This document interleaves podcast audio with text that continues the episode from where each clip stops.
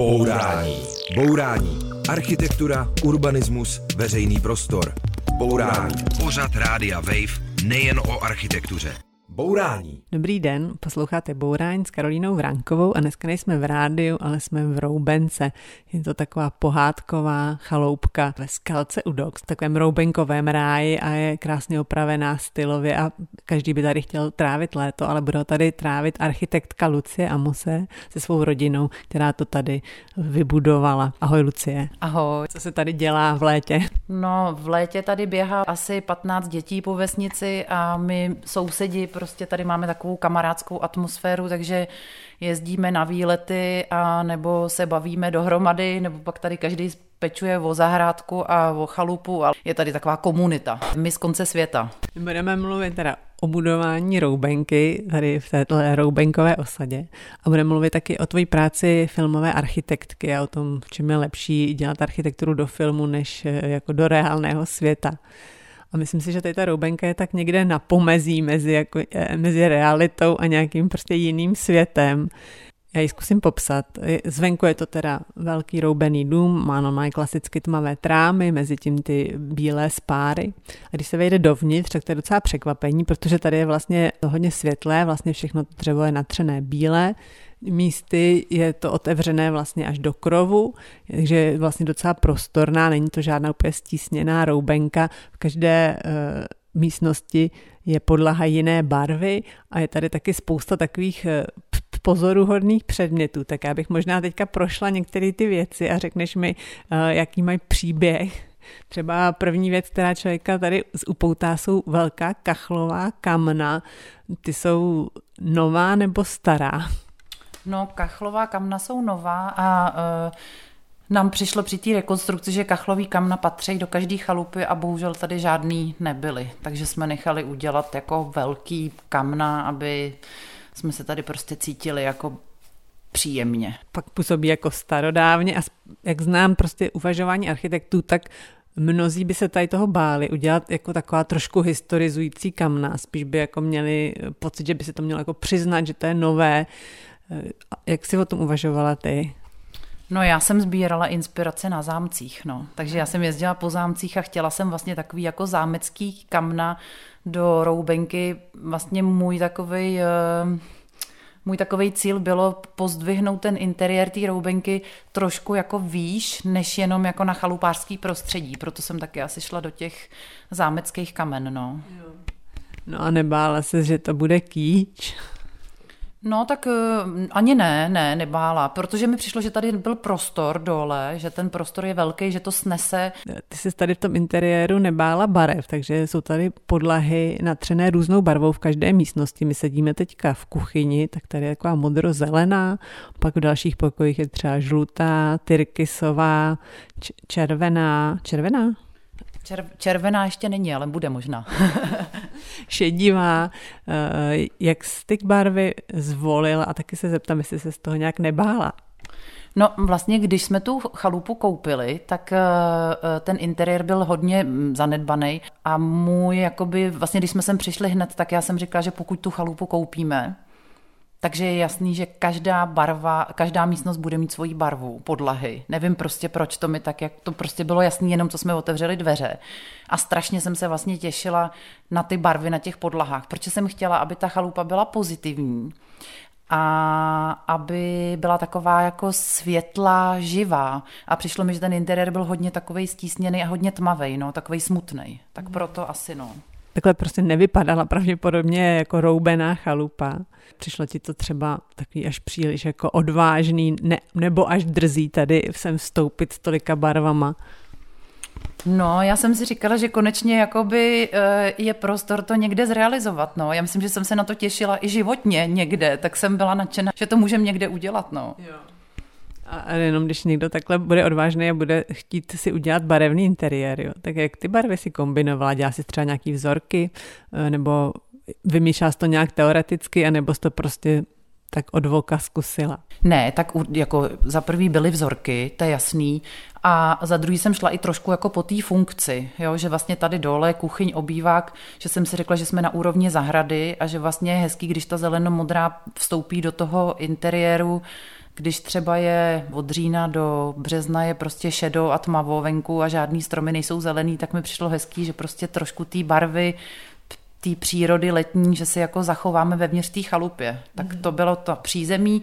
No a u dětí v pokoji nahoře jsme zvolili žlutou, to bylo jasný, aby ten interiér byl prostě takový pozitivní a asi jsem se inspirovala jako určitě Skandináví, kde oni se nebojí, že jo, barvy, žlutý, červený, tak jsem vlastně se těšila, že to se můžu dát, ten pokojíček je takový rozzářený, takový slunečný díky ty žlutý podlaze, no. a děti se tam, myslím, jako dobře cítí. No a tyrkysová podlaha, ta byla jasná, protože to je prostě barva z Provence, tak jsem nechtěla udělat tyrkysový okna, toho bych se bála, i kýče, ale na té podlaze mi přišlo, že podlaha to v pohodě snese, no. Mm.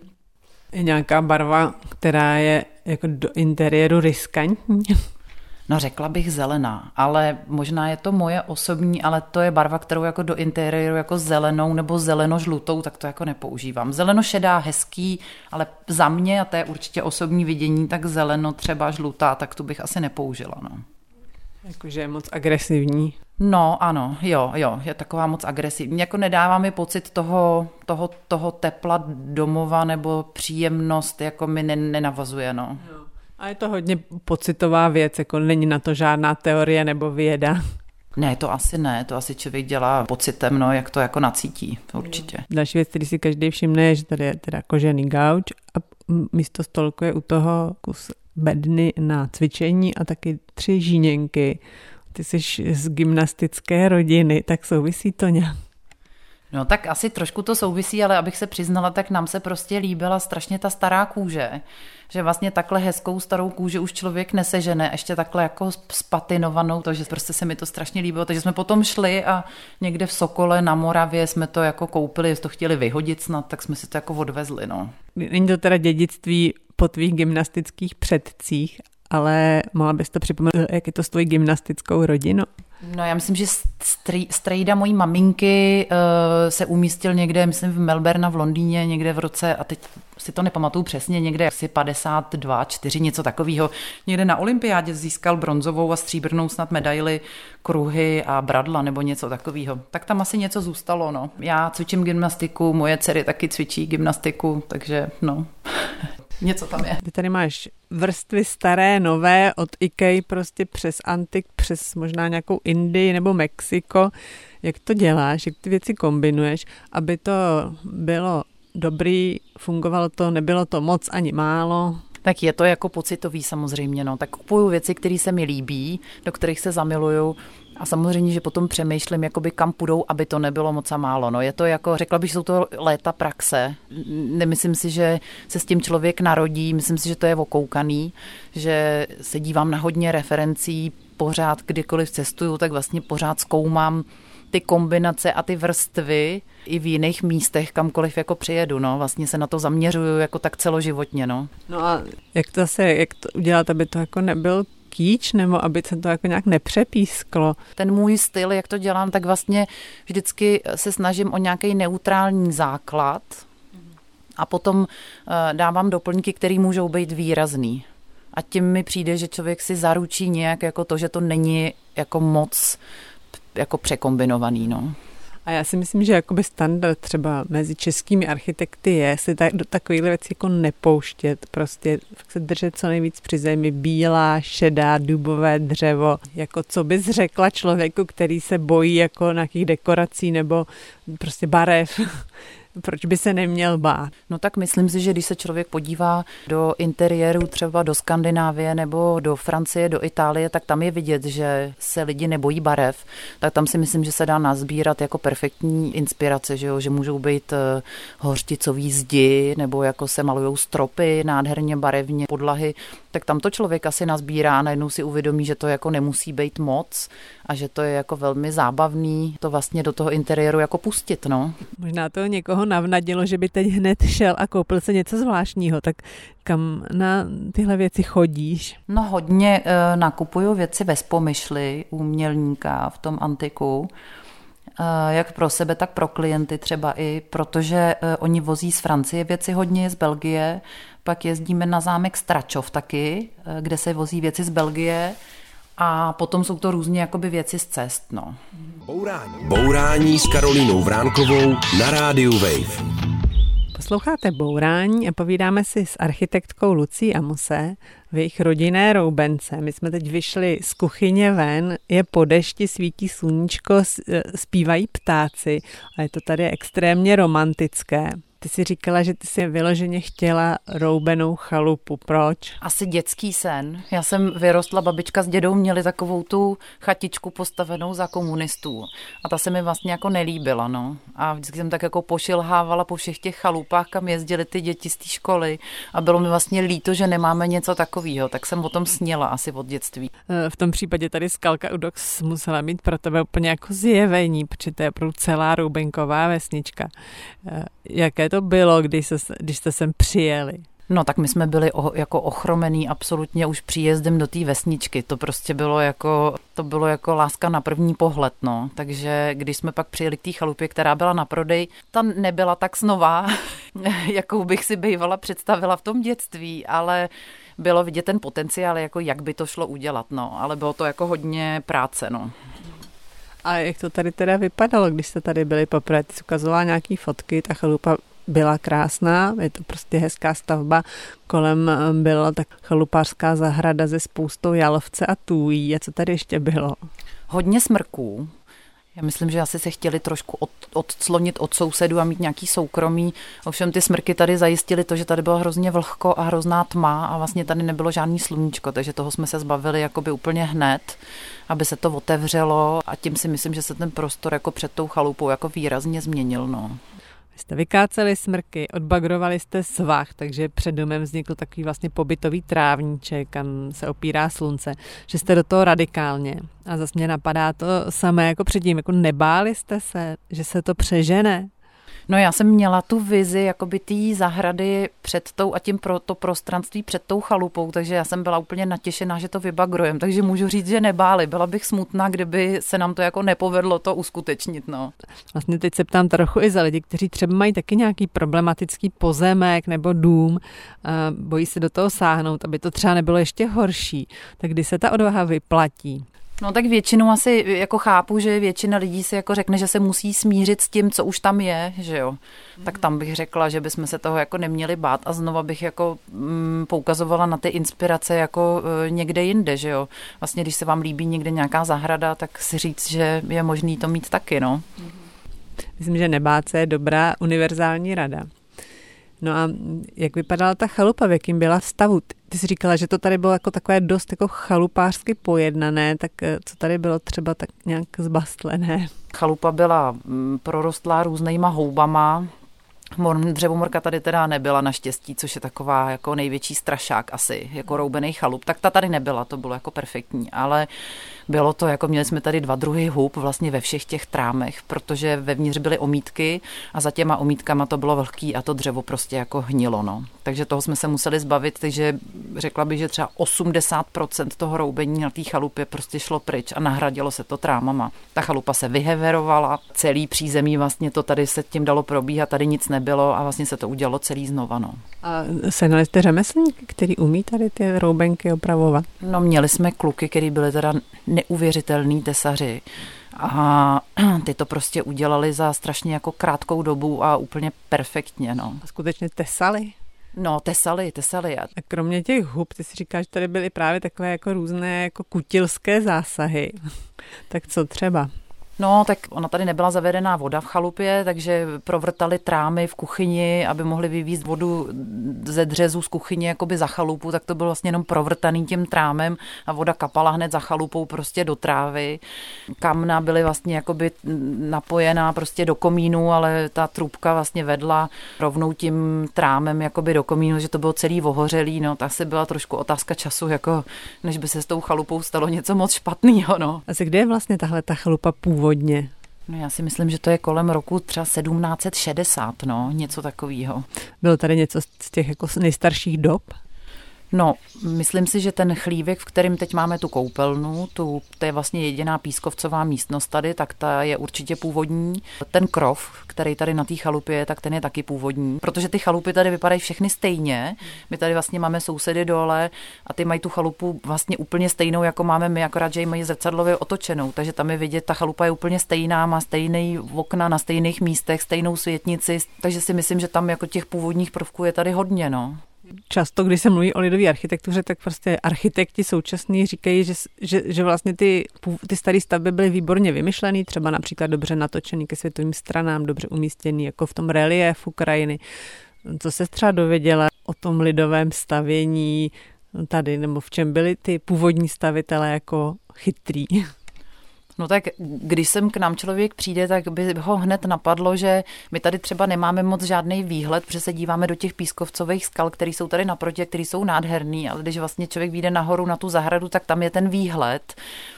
Tak eh, spousta lidí, co sem přijedou, řeknou, je to je škoda, že ta chalupa jako není nahoře, ale myslím si, že ty původní stavitele byli právě chytrý, protože to dali dolů, kde je závětří a kde se tady daří spoustě eh, rostlin a je to jako dobře umístěný. No nahoře by to bylo na větrný hůrce, kde si myslím, že by to nemělo takový komfort jako toho žití, no.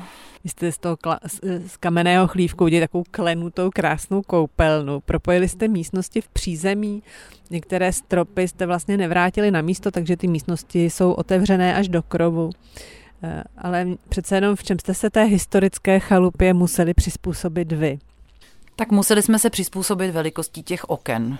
Udělat si tady skleněnou verandu a okna až na podlahu by třeba bylo jako zajímavý, ale to jsme neudělali, to jsme se přizpůsobili té architektuře, to jsme prostě nechtěli měnit barvě té fasády zvenku, která mi přijde jako nádherná, to jsme jako taky nechtěli e, měnit a ani jsme k, té chalupě nic jako nepřistavovali, takže vlastně ten objem té stavby jsme zachovali a spíš jsme si hráli vevnitř jakoby s těma podlažíma jednotlivýma, který jsme různě se snažili buď probourat nebo nějak šoupnout, udělat tam jiný schody, aby to bylo víc propojený vevnitř a světlý. My jsme to tady vylíčili jako těžkou romantiku. Možná má teď někdo chuť si koupit okamžitě roubenku, ale jsou ještě vlastně nějaké k dispozici. Prodávají se ještě?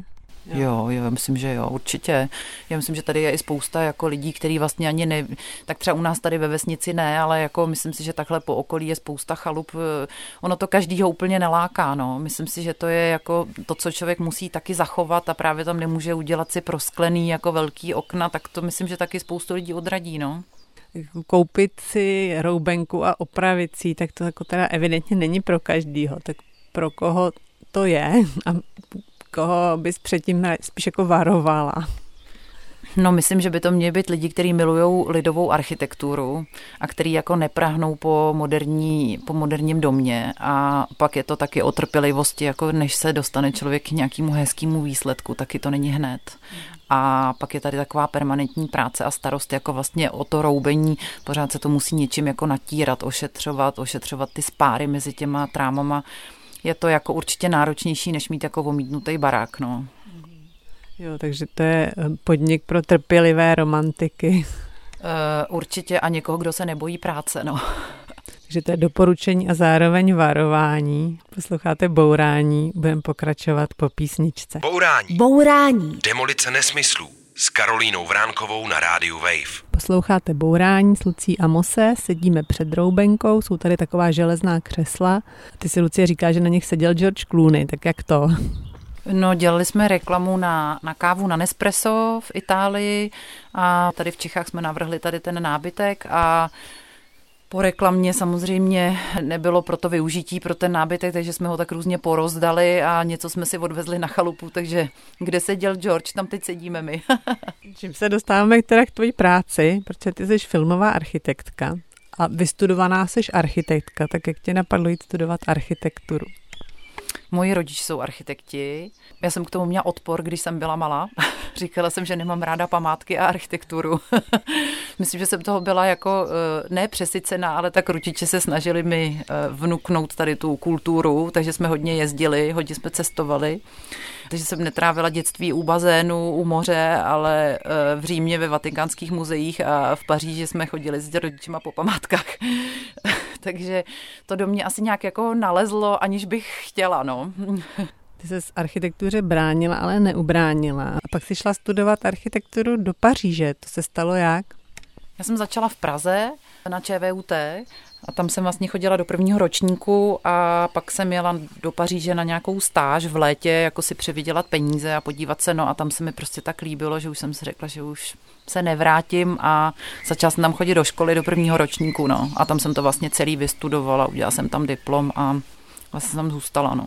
Myslíš, že to bylo těžší než studovat v Praze? Já myslím, že to studium asi nebylo těžší než v Praze, bylo jiný. Já myslím, že ta škola je jako mm, jinak zaměřená. Třeba ta v Praze je víc technická, my jsme to měli, řekla bych, víc jako zaměřený. Ani nevím, jestli bych řekla umělecky, ale eh, ty francouzi se víc zabývají tím, eh, vždycky, když začnete dělat nějaký projekt, tak eh, my jsme tam vždycky začínali tím, jak chceme, co od toho prostoru chceme, jak se tam chceme cítit to mi přišlo, že tady v Praze třeba jsme se tím jako nezabývali. Jo. Neříkám, že třeba potom, ale rozhodně v tom prvním ročníku nás tohle jako nikdo neučil, když to v té Francii to vlastně byl takový úplný základ. Jo. Říct si, z jakých materiálů jakoby budeme dělat ten prostor, co od něj chceme, jestli to má být teplý, jestli tam má být dřevo, jak se tam chceme cítit. A to jsme vlastně celý ten první ročník. To jsme se hodně učili hodně jsme se dívali jako na reference, na byty, na domy, a hodně nám toho jako pouštili, aby to do nás tak jako navíc jako nalezlo, než že byste začali tím, jaký jsou konstrukce a jaká je výška schodu, jo, to jsme vlastně řešili až potom, no. Ty české architektonické školy se naopak zakládají na tom, že ty absolventi jsou právě jako technici, že mají tyhle ty znalosti o konstrukcích a tak dál. A v té Paříži se to naučili taky dostatečně, nebo třeba nechybí ti to? No, jako naučili jsme se to určitě dostatečně a možná moji spolužáci se to naučili víc než já mě to moc nebavilo a mě vlastně hrozně vždycky bavily ty barvy a ty materiály a už vím, že ve škole mi uh, říkali ty profesoři, vždycky říkali, neděláte filmovou dekoraci, jako, takže já jsem to tam pořád jako rvala, jo, furt jsem tam rvala ty barvy a ty materiály a ty věci a ty nábytky, tak myslím, že i oni byli ve škole ze mě trošku jako šílený, ale já jsem vlastně od prváku už jako začala dělat u reklamy a u filmu, já jsem začala dělat různý stáže, abych se vlastně vydělala na to studium, tak jsem tím taky asi byla poznamenaná. No. A jak se dostala teda k té filmové architektuře? Z nouze. No, potřebovala jsem na nájem vlastně a na to, abych si mohla kupovat věci do školy. Takže to bylo takový, vlastně za krátkou dobu vyděláte víc peněz a tím pádem můžete chodit i do té školy. No. Takže to byla taková jako dobrá varianta toho jak vydělat peníze a zůstat v té škole. Ty jsi už vlastně na škole natáčela reklamy a mimo jiné taky s Charlie Theron pro Dior. To jsou takové super luxusní reklamy na parfém, kde je všechno zlaté a přepichové. A já si vybavuju takový bazén, z kterého se ta Charlie Theron noří, eh, kterou jste ještě točili. No a potom jsme vlastně stavili v ateliéru, to vypadalo vlastně jako takový zámek, kde je taková eskaláda dveří, kterými ona prochází a strhává ze sebe šperky a šaty. A na konci jakoby vlastně skončí nahá a řekne Dior Jador. A to byla její taková, jako bych řekla, průlomová reklama. A my jsme to všechno stavěli tam. A tam já jsem dělala asistentku a dělala jsem tam model na to, kreslila jsem výkresy jsem dělala takový modílek z kapadesky a na to jsme lepili všechny ty mramory a tady tyhle ty věci, tak to bylo pro mě jako extrémně zajímavý a řekla bych, že to byl takový i přelomový moment, kdy vlastně ten architekt, pro kterého jsem pracovala, kterýmu jsem dělala asistentku, tak ten mě jako toho hodně naučil. To byl takový můj mentor, ten mě vlastně bral na všechny tady ty natáčení těch parfémů, kdy člověk jako viděl najednou, že kombinace materiálů a barev je bezmezná a že to může být jako absolutní krása a že tomu člověk propadne vlastně úplně taková jako láska k těm kombinacím a hra jako se světlem, tak to prostě mě vlastně tak jako oslovilo, že jsem si říkala, že to jako musím dělat v životě, no. A teda v tom ateliéru vypadá to taky tak jako zlatě a přepichově a nádherně jako potom v té reklamě? Jako jo, no, a když se potom koukne člověk o metr vedle, tak je tam ta konstrukce, na který je to postavený. Ale jo, no, je to jako, to musí vypadat. Když se to jako staví v tom ateliéru, tak to musí jako na 5 cm vypadat úplně jako skvostně, protože to jinak v té kameře je vidět, že to je jako laciný a že to je špatně udělaný. No tak z čeho se dělá třeba jako zlatavý interiér pro Dior? Tak buď se používá plátkový zlato, když se dělá nějaká stěna, ale nepoužívá se samozřejmě zlato, je taková náhražka, která je levnější. No a když se dělaly ty bazény, tak se to dělalo různým jako olejem, který se jakoby barvil jako zlatavým práškem, no a podobně, no. A co tě tady na téhle práci baví? Ono je to taková hra s iluzemi a s efekty. A asi vlastně něco úplně jiného než ta normální architektura, na kterou prší a která musí vydržet a nesmí spadnout. Já myslím, že člověk by si toho nemohl tolik vyzkoušet. To, že v té reklamě jednou člověk staví Versailles, po druhý staví vnitřek Vatikánského muzea nebo co, cokoliv jako jiného, tak to je tak rozmanitý a vlastně to je na tom nádherný. Taky se nemusíme zabývat jakoby těma technickými řešeními, že jo, jestli na kolik let to vydrží a kam půjde, já nevím, odtejkat voda a podobně. Tak to je na tom nádherný, no. Můžete toho hodně prostě vyzkoušet, no, za krátkou dobu. Ty to dneška děláš hodně pro francouzský produkce, který často přijíždí do Čech a co vlastně je, táhne sem do Čech, co tady nacházejí? No tak pro francouzský, hodně pro americký, pro anglický. Já myslím, že vždycky lákali dvě věci. Za prvý cena a za druhý, jako díky těm americkým filmům, český filmaři toho hodně umí a ta profesionalita je jako na špičkový úrovni. Takže když jedou do Prahy, tak jsou si prostě jistí, když je velká reklama, obrovská stavba, že to jako dobře dopadne což jako ne v každé zemi se dá jako zaručit a když to začínalo vlastně ten biznis tady jako třeba v 90. letech, tak jsme to taky neuměli. To já jsem teda byla ještě na gymnáziu, ale to taky nebyl, jako, jo, nebyli jsme tam jako tou úrovní a my jsme se vypracovali, že jo, takže když se teďka třeba začalo jezdit na Ukrajinu před, já nevím, 10-15 lety, tak to taky jakoby drhlo no, ze začátku a ty lidi se to postupem jako doby naučí. No. Tak teď se to na Ukrajině, myslím, perfektně naučili. Naposledy jsem tam byla na natáčení před dvouma rokama. Řekla bych, že Ukrajinci se jako dostali na vysokou úroveň. Teď se, teď se jim to tam bohužel takhle jako skazilo, no. tak to mi jich je hrozně líto. V Kijevě jste natáčeli, že jo? A co to bylo? Poslední reklamu jsme dělali na IKEA francouzskou. Tam jsme stavili vlastně jako dost veliký byt. To jsme stavili dlouho, třeba tři týdny v ateliéru. No a tam jsme měli hodně barevný zdi všude, tak to bylo jako zajímavý pro mě, no. Od modrý po zelenou, po žlutou a to bylo jako, to byla jako moc hezká práce. Ty barvy byly tvoje dílo. Ty barvy byly moje dílo, no, ano. bylo to v Kijevě teda. Bylo to v Kijevě v ateliérech. Posloucháte Bourání a ještě budeme mluvit o filmové architektuře po písničce. Bourání. Bourání. Předsudky o architektuře drtíme s Karolínou Vránkovou na rádiu Wave. Posloucháte Bourání a povídáme si s filmovou architektkou Lucí Amose o filmové architektuře. Ještě se zeptám trochu na takovou osobní otázku.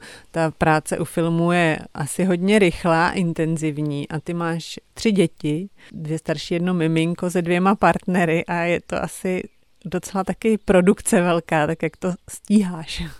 No, je to taková celá produkce, kromě toho mýho biznisu, no. Tak naštěstí máme paní Naďu, která nám pomáhá s miminkem. Dlouhodobě máme Anešku, která vlastně k nám chodí jakoby chůva už před deset let, tak eh, se to dá jakoby potom hezky skombinovat, no. Máme ještě další prostě holky, které nám pomáhají, takže někdy prostě se u nás vystřídá i třeba jako tři různé slečny jakoby během jednoho dne, protože starší holčičky chodí na nějaký kroužky s miminkem, někdo musí být. A když pracuju, tak je to skoro jako 24. Ráno odejdu brzo a vrátím se večer prostě strašně pozdě a trvá třeba dva týdny. No. Takže tam trošku jako nejsem doma a pak se snažím udělat si jako zase třeba měsíc, dva volno a zase to těm dětem vynahradit, no. Tak už jsou zvyklí, myslím. A dá se to.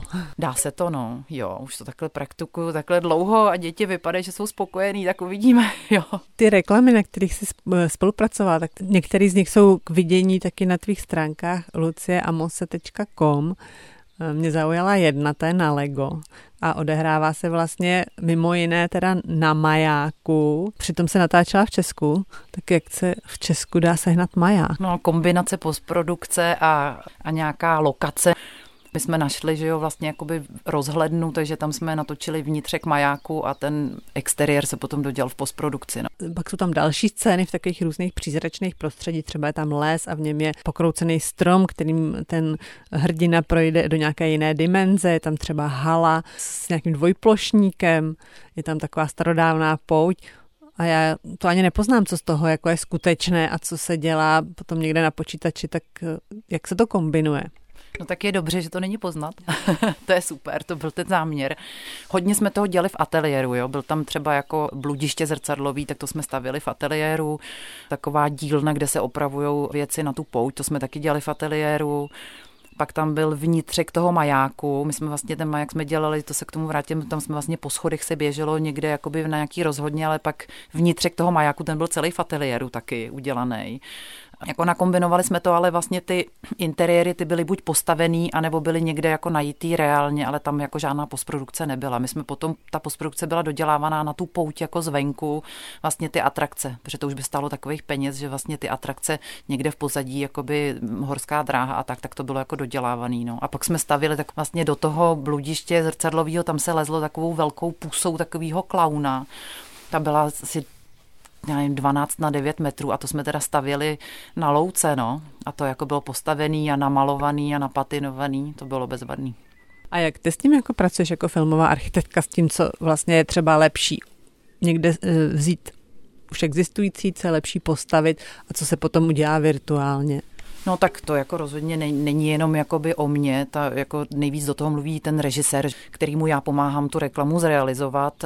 Takže to je taková jako velmi kolektivní práce. Jo. Tam se vlastně jako řekneme, který ty místa jsou dobrý, reální, kde se dá co udělat, kde se dá co předělat v rámci taky času, peněz, co, co stojí a potom, co je jako výhodnější postavit jako v ateliéru. No. A vymýšlíš třeba i jako věci, které nikdy neexistují, které jsou opravdu jenom virtuální, tak je to i taky práce architekta. Jako jestli jako je podíl na, na té postprodukci třeba. Teď eh, vlastně běžela v televizi reklama na DM, taková zimní pohádka, vypadalo to trošku jako zlouskáčka a to jsme dělali v ateliéru minulý rok v Polsku a to bylo vlastně, jsme začali používat ten systém těch LED panelů, že vlastně v ateliéru jsme postavili takovou obrovskou ledkovou stěnu a já jsem nakreslila eh, a navrhla vlastně, co se tam potom na té stěně promítalo. Jo? Takže já jsem udělala návrhy, postprodukce to ještě vymodelovala, aby to bylo reálný. Před to jsme postavili tu dekoraci lesa a sněhu umělýho a ta holka, když potom v tom lese chodí, tak eh, to, co se promítá za ní, už je vlastně jako virtuálno. Normálně by tam nebylo nic nebo nějaké to zelené plátno a vy jste tam měli na obrazovkách zimní krajinu, kterou ty si vytvořila. Jo? Právě ten for tady té nové technologie je takový, že normálně by to bylo, že by tam bylo zelený a že se to tam doklíčuje, tomu se říká doklíčovat, že se to tam jako dodá potom v počítači a tahle technologie vám vlastně umožní, že vy si to pozadí vymodelujete a uděláte předtím a když tam ta herečka před těma LED panelama prochází, tak oni to tam promítají už ve 3D a to pozadí se hýbe zároveň s tou herečkou a ona je v tom prostředí vlastně jakoby před těma obrazovkama, kolem ní jsou nějaký reální věci a ty navazují jakoby na to 3D, který se hejbe za ní, no. Takže to byl svět filmu, ty ale děláš i architekturu do reality. Na čem pracuješ? Teď rekonstruujeme byt dvoupatrový na Žižkově, tak ten je moc zajímavý a určitě vždycky to záleží jakoby na tom, pro koho ten byt taky člověk dělá, tak eh, tady ty klienti jsou úžasní, protože ten byt chtějí udělat zajímavě, trošku jako po staru a hodně jakoby tam experimentujeme s různýma věcma, takže to není klasická, jako jenom takový jako hm, chladný interiér, ale právě tam kombinujeme jako víc textur, víc povrchů, víc barev, tak to je super, no. Ty jsi říkala, že to je vlastně docela složitá stavba, že se vlastně ze suterénu dělá byt, přidělává se zahrada, tam je určitě hodně těch technických problémů. Ty jsi říkala, že nemáš moc ráda, tak jak to řešíš? Děláme to v tandemu ještě prostě s kolegou, který mi pomáhá řešit jako ty technické věci mně vždycky přijde, že když se pak moc zabýváme tou technikou, tak nám trošku jako uniká taky ta umělecká stránka vlastně toho, jo, člověk by neměl ztratit pořád jako tu vizi toho, ta technika je jako důležitá a pak je super, když to někdo jako pohlídá a trošku to jako dotáhne a vlastně do, oddozoruje jako to, že, ty, eh, že ta stavba to jako pak dělá dobře tak, jak má, no, tak ano, to máš kolegu a ty seš tam spíš přes krásu. No, v podstatě to tak je, no. A to je jako vyhovující systém oskoušený. Já bych řekla, že tady v prostředí české architektury právě jako taková ta finální krása se nebere jako to nejdůležitější. Jak, jak bys vysvětlila, že, že je nebo že může být? No, tak jako mně přijde, že my máme jako tak pocit, že tu finální krásu už si každý jakoby dodělá doma sám. Mně osobně přijde, že to je to nejtěžší, jo, že vlastně udělat by technicky nebo dům jako dobře je určitě jako obrovská práce, ale pro mě to je pořád polotovar. A vlastně to potom, co přijde pak, to je jako to, to je když se oblíkneme, jo, že mi vlastně přijde, jako kdyby jsme byli nahý, jo. Vlastně to, co máme na sobě, jak jsme učesaný, jaký máme naušnice nebo šperky, jak jsme namalovaný, tak to je vlastně to je to důležitý, jak působíme na okolí. Takže vlastně dodělat potom ten interiér jakoby těma barvama, povrchama, nábytkem, co kde visí, jaký tam máme světla, že jo, to je vlastně úplně jako alfa omega tak to vlastně si, mně přijde, že my Češi už jako jsme zvyklí si to potom tak nějak jako dodělat sami. To je hrozná škoda, protože to je jako práce, na kterou člověk jako studuje vlastně celý život. Já to jako celý život to sbírám pořád a stojí to jako velký úsilí a furt se na to soustředím, takže to není jako, že by to někoho napadlo jako během pěti minut. No. Je to ve Francii jinak podle tvojí zkušenosti? No určitě, jako tam je to specifický povolání, lidi, kteří jako vybírají nábytek a kteří jako se zabývají jenom tímhle. Ty jsou jako velmi dobře zaplacený a ta práce je jako těžká, je složitá a jako je důležitá, no, tak já myslím, že to je vidět třeba na těch zámcích, že jo, vlastně kdyby všechny zámky měly jenom bílý zdi. Chtěla by se zvěnovat i další jako reálné architektuře, nebo prostě je ti líp toho filmu? Tak mě ta reálná hrozně baví. Já myslím, že to, to zadosti učení, když se potom ty lidi v tom jako dobře cítí, zase u toho filmu je hrozná škoda, že to jako eh, všechno člověk udělá, stojí to hrozný úsilí a za dva dny to jde do kontejneru, no. Tak vlastně, když je to jako reální, tak je úžasný, když to pak může ten prostor být, zůstat a sloužit, no. A jde to skutečně do kontejneru u toho filmu, nebo se to nějakým způsobem znova využije? Dřív jsme se to snažili recyklovat, ale ono to vlastně moc nejde, protože ty materiály, které používáte eh, na ty kulisy, tak eh, to je většinou jako mm, věc, která nemá, není moc jako dlouhodobě trvanlivá, takže ty věci se často jako poškodí velmi rychle a každá ta reklama je tak specifická, že vlastně to použití znova těch věcí je velmi minimální. No. Trpíš u toho? No někdy jo, no. Teď jsme dělali reklamu na, na nějakou aplikaci do iPhoneu a tam jsme dělali nádherný eh, dřevěný výrobky, dveře a celou aukční síň, jakoby, a to prostě bylo nádherný a to se prostě potom všechno vyhodilo, tak to mě jako bralo u srdce, teda musím říct. No. A ta pouť taky na to Lego, to byla taky škoda. Vy tu máte taky kus toho kolotoče z, z pouti v reklamě, je takové dvě labutě u dětí v pokoji. Tím se dostáváme zase zpátky do vaší chalupy. Tady je to tak fotogenické, že by sem klidně mohl přijet štáb, něco natáčet.